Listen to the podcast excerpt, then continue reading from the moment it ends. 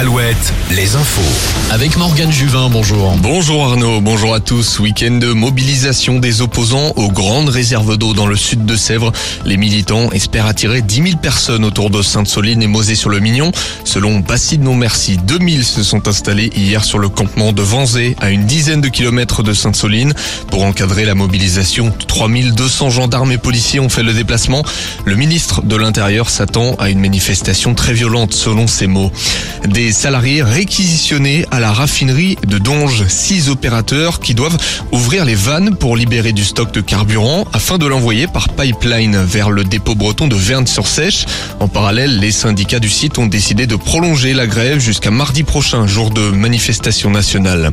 Toujours au volet carburant, un sabotage la nuit dernière au sud de Nantes, un sabotage de la station-service du magasin U-Express de Saint-Père-en-Retz. C'était dans la nuit de jeudi à vendredi. Tous les tuyaux d'alimentation des pompes ont été coupés. Le directeur du site espère remettre en service sa station avant le week-end. Levons les yeux au ciel pour traverser l'atmosphère terrestre. Un gros astéroïde va frôler la Terre ce soir à vingt heures quarante-neuf.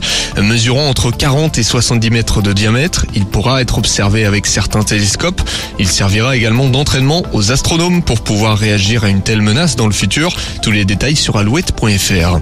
Qui pour arrêter les Bleus? L'équipe de France de football a entamé hier les éliminatoires au prochain Euro. Entamé de la plus belle des manières. Large victoire quatre zéro face aux Pays-Bas dans un stade de France chaud bouillant.